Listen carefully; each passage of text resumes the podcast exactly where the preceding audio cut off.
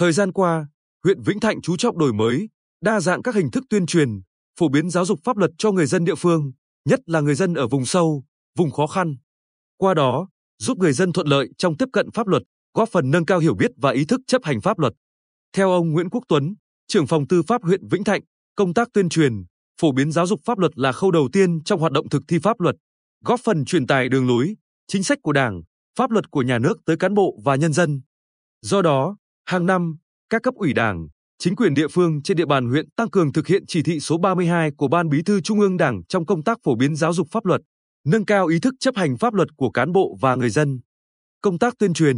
phổ biến giáo dục pháp luật được các xã, thị trấn, các cơ quan, đơn vị tiến hành thường xuyên, liên tục với nhiều hình thức phong phú, đa dạng. Năm 2022, Ủy ban nhân dân các xã, thị trấn và các cơ quan, đoàn thể trên địa bàn huyện tổ chức 222 cuộc tuyên truyền, phổ biến giáo dục pháp luật cho gần 16.200 lượt người tham gia. Công tác tuyên truyền thực hiện bằng nhiều hình thức như tuyên truyền trực tiếp thông qua các cuộc họp ở làng, thôn, khu phố, biên soạn, cấp phát tài liệu tuyên truyền pháp luật, xây dựng, quản lý và khai thác tủ sách pháp luật, tư vấn pháp luật.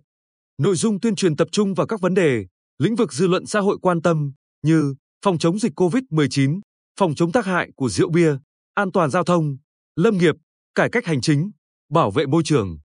Ngoài ra, thực hiện đề án tăng cường công tác phổ biến giáo dục pháp luật tại một số địa bàn trọng điểm về vi phạm pháp luật và tăng cường công tác phổ biến giáo dục pháp luật nhằm nâng cao ý thức pháp luật cho thanh thiếu niên. Năm 2022, huyện Vĩnh Thạnh phối hợp với Trung tâm trợ giúp pháp lý nhà nước tỉnh Sở Tư pháp tổ chức 8 đợt tuyên truyền tại điểm làng thuộc các xã Vĩnh Kim, Vĩnh Sơn, Vĩnh Thuận, Vĩnh Hảo, thị trấn Vĩnh Thạnh. Tại các đợt tuyên truyền, báo cáo viên pháp luật truyền tải đến người dân một số nội dung cơ bản của luật đất đai, luật hộ tịch, luật hôn nhân và gia đình, luật phòng, chống bạo lực gia đình, luật bình đẳng giới. Bên cạnh đó, các câu lạc bộ như Phụ nữ với pháp luật, phòng chống tội phạm và tệ nạn xã hội, không sinh con thứ ba, phụ nữ không phát rừng làm dạy trái phép, phòng chống bạo lực gia đình, tiền hôn nhân, gia đình hạnh phúc được các ngành, các địa phương duy trì hoạt động. Thông qua các đợt sinh hoạt thường kỳ đã tổ chức tuyên truyền, giải đáp pháp luật, góp phần không nhỏ vào việc đáp ứng nhu cầu tìm hiểu pháp luật của các tầng lớp nhân dân.